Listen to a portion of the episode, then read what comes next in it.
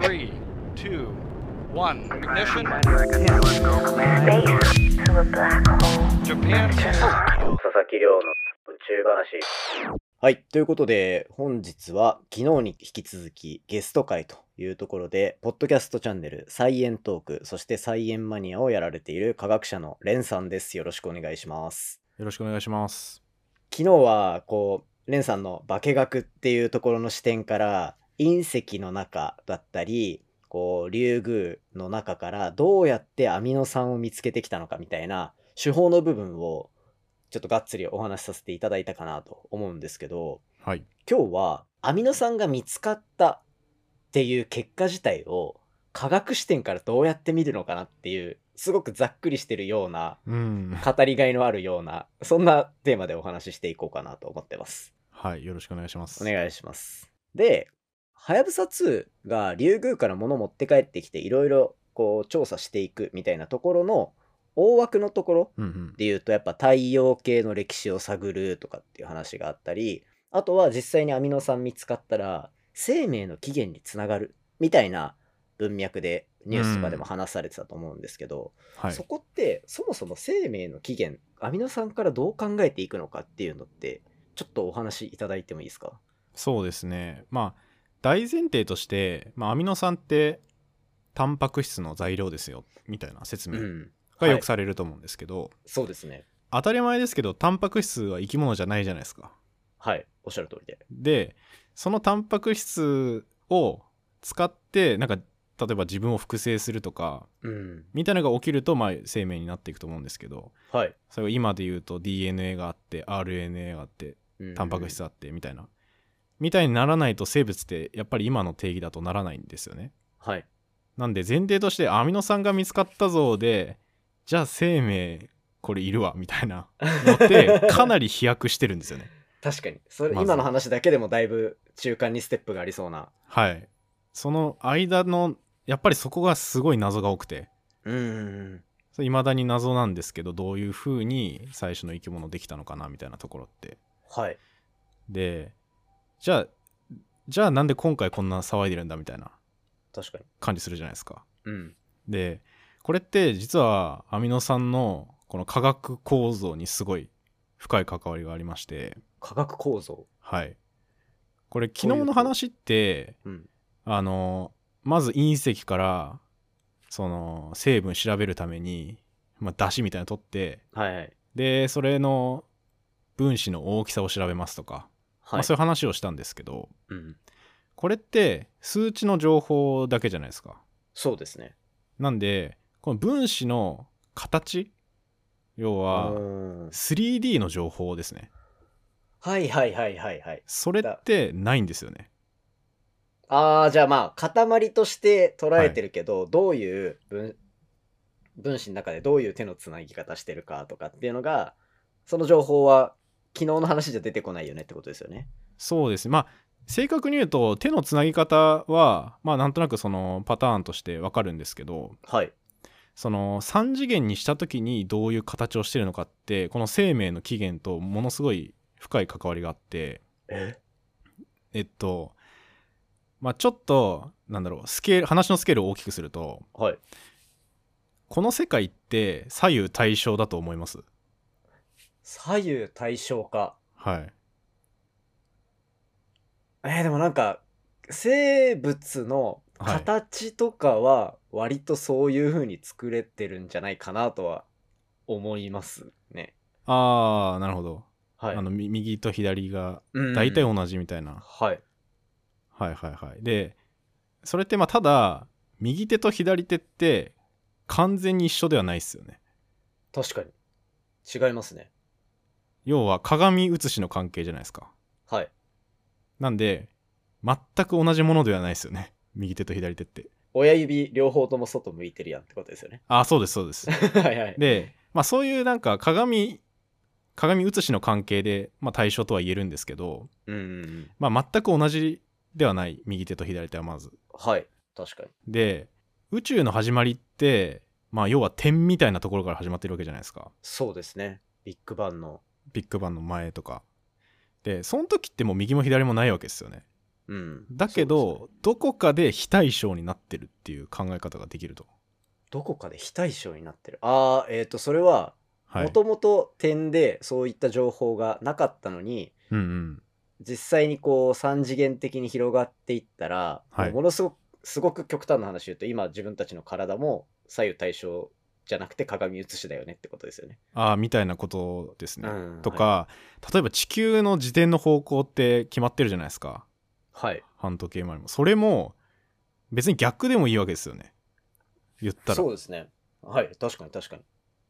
でも決まってますよね方向って決まってます。まあそれってなんか例えば隕石がちょっと右寄りにぶつかるか左に寄りにぶつかるかとかで、まあ、回転が変わったりとかいろいろあると思うんですけど、うん。ま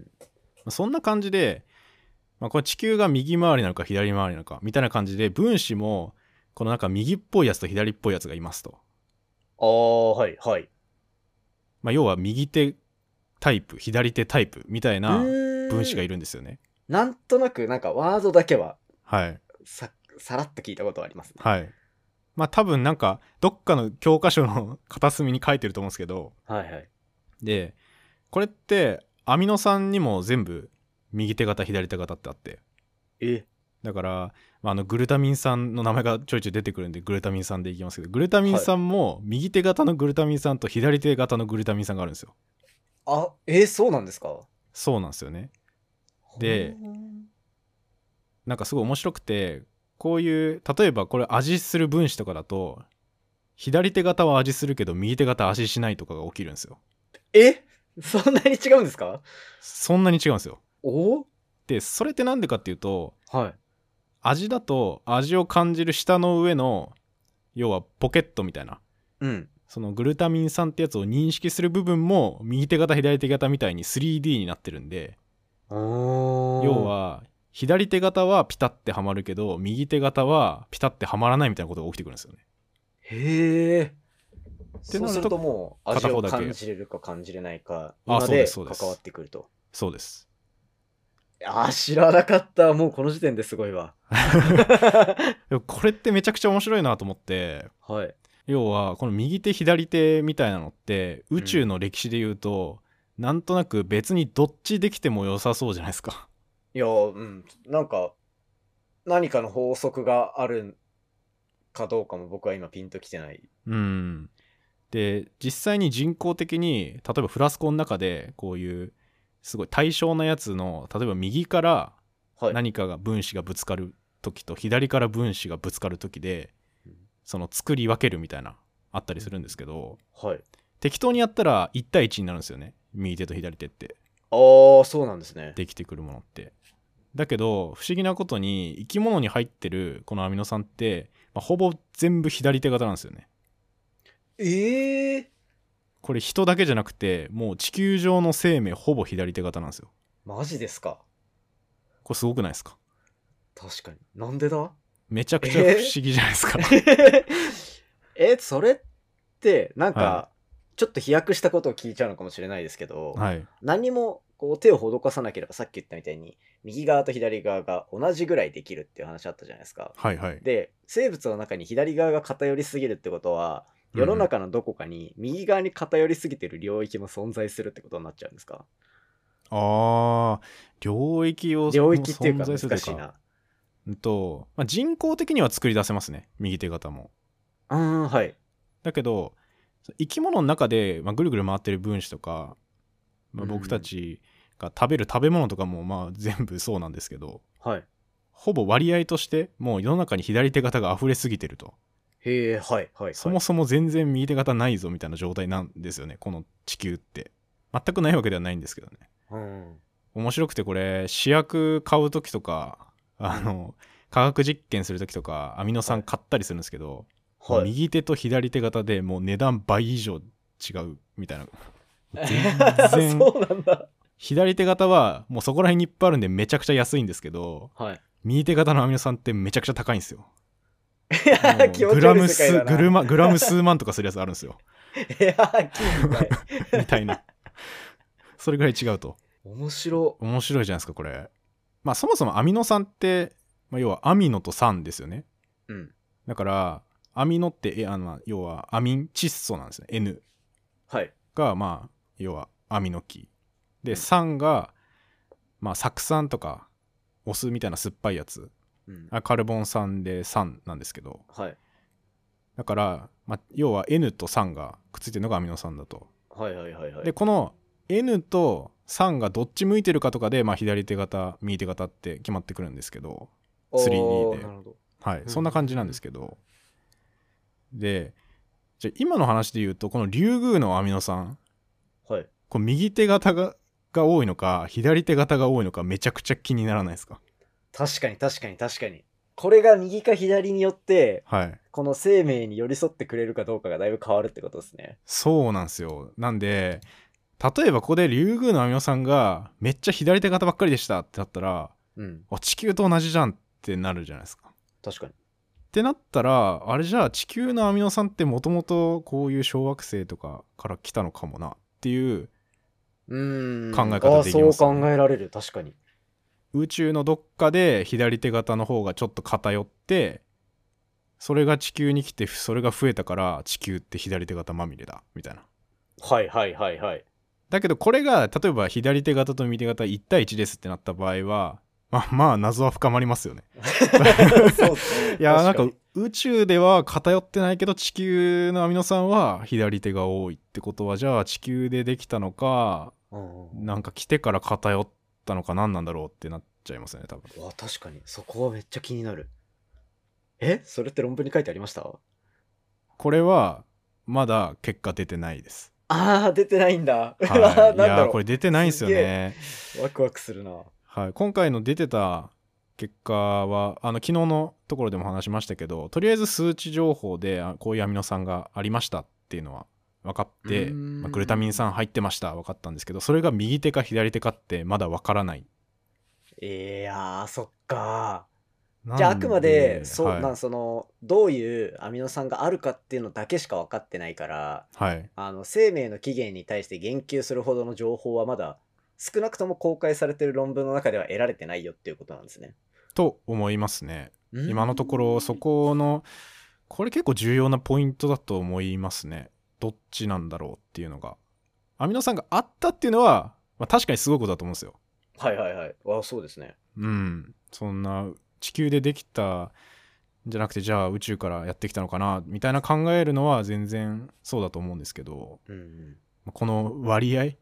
グルタミン酸って割合か1種類じゃないんだぞっていうのを僕はすごい広めたいんですよ それは確かに そ多うな分んですよみんな知らないよな。はいそうなんですよねみんなが持ってるグルタミン酸は左手型だよっていうああ美味しい出汁として使われてんのも左手なんだ型なんですよねああいやーそうなんだ。はいだから面こ白い。れ多分 D あの左手型 L って書いてたり右手型 D って書いてたりするんですけどあ R じゃないんだ。 L, L グルタミン酸 D グルタミン酸なまあその2種類があるんですけどはい。まあそれはちょっと今後の研究をめちゃくちゃ注目ポイントだと思いわまあす、それ面白い。はいその研究出たらちゃんと話そう、ポッドキャストで。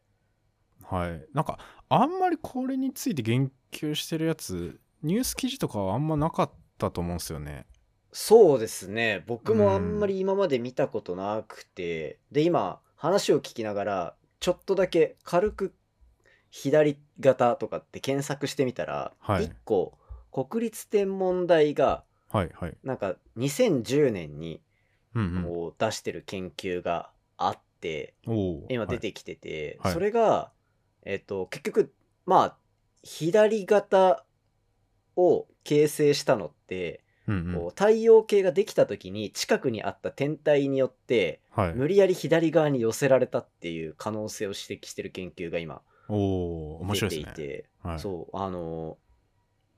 近くにめちゃめちゃ大きいそれこそブラックホールとかの種になるような星を作る、うんまあ、大質量星って呼ばれるものができるタイミングって結局、はいはい星ができる時ってその周りになんかまだ使ってないガスの円盤とかができたりとか、うーんそこからなんかか物が吹き出してたりとかっていうのがあってそこから出る光が円変更してると変更ってあの光の偏りの変更ですねはいはいで円変更にさらされまくるとどうも左肩になりやすいみたいな研究のなんかあーがあるらしくて、そういう光にさらされたことによって太陽系全体が左に寄せられたみたいな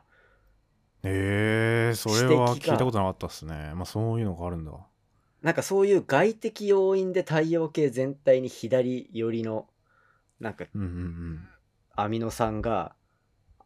集まってるというか左に寄せられたみたいな可能性を指摘してる研究が出ているらしあーく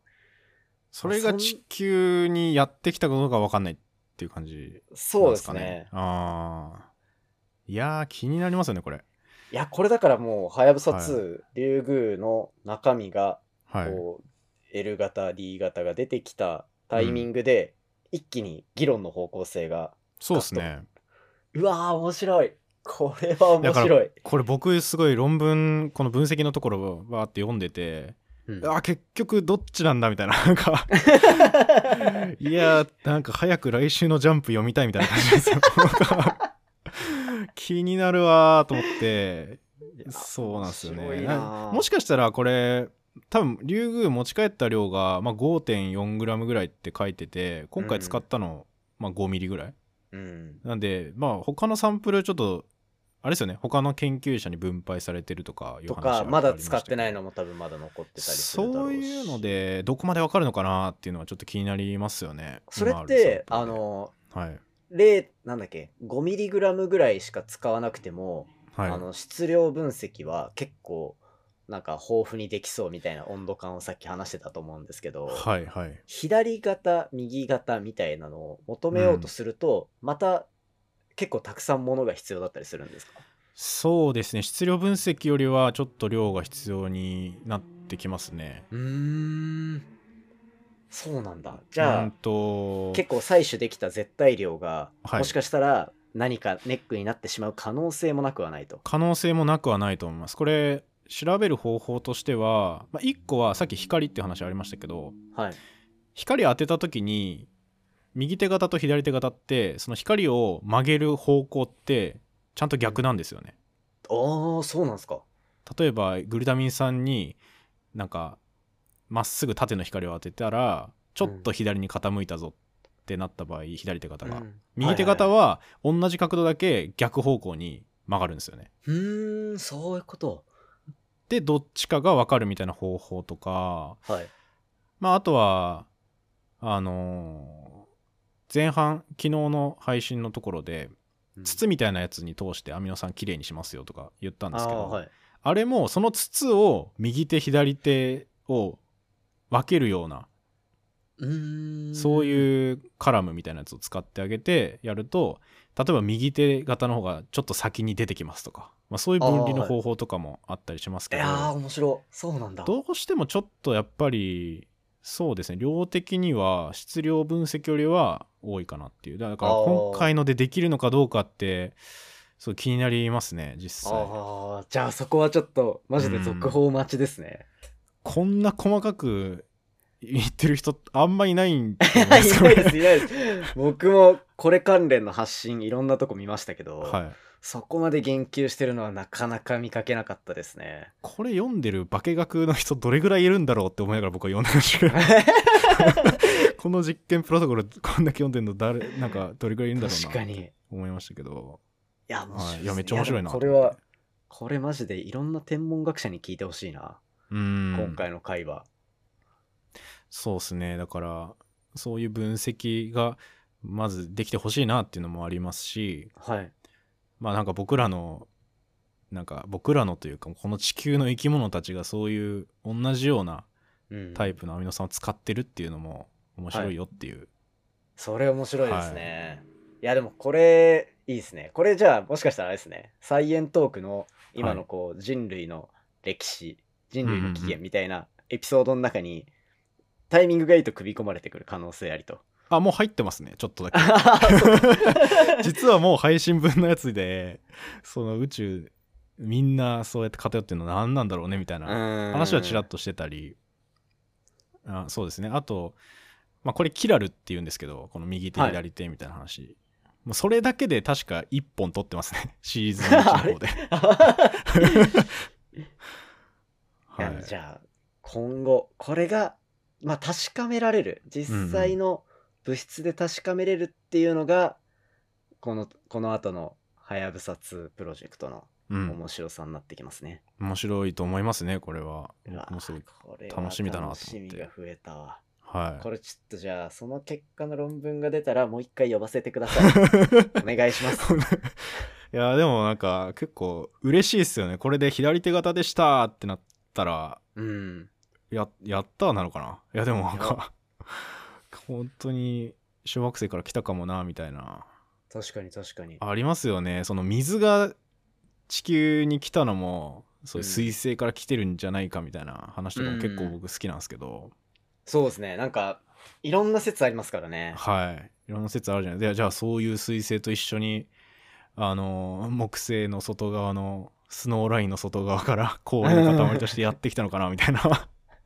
いや、すごいですそうでね。すスねノーラインまでちゃんと知ってる化け学の人。いや僕僕ちょっと科学史をやる上で宇宙めっちゃ勉強し直したんで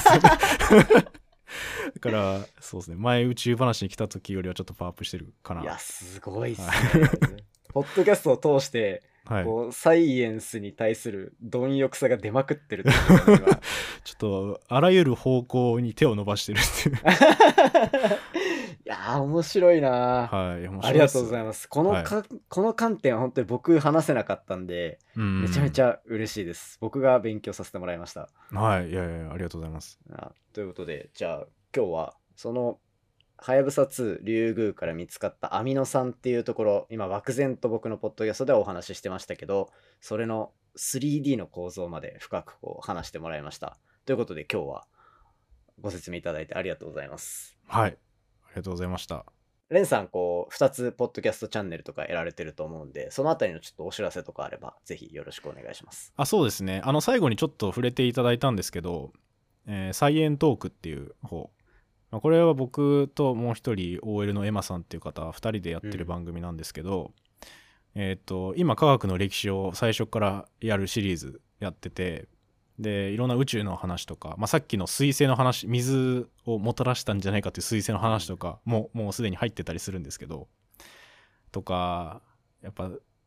今アミノ酸の話で生き物どうやって進化してきたんだろうっていう話とかうんまあいろいろ気になる方もいると思うので、まあ、そういう人はぜひ「サイエントーク」聞いてほしいっていうのと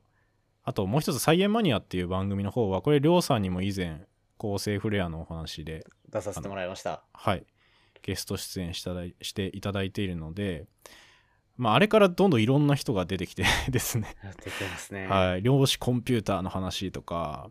生物をデザインしちゃおうっていう話とか鶏の細胞を研究してますっていう人とか、まあ、いろんな人をゲストの方、まあ、結構研究者の方が多いんですけどに出ていただいて、えーまあ、いろいろと研究の話とか、まあ、どういうふうに考えて実験してるんですかとかいう話を聞くっていうポッドキャストを、まあ、2つやってますんでぜひこれは Spotify ですね Spotify のアプリでぜひフォローしてよろしければ聞いてみてくださいまあ、科学系のポッドキャストで一緒に頑張ってる仲間なので、あの宇宙話聞いてる方でまだ聞いたことない方はぜひ行ってみてください。概要欄に番組リンク貼っておきますので、本日はじゃあ、レンさんありがとうございました。ありがとうございました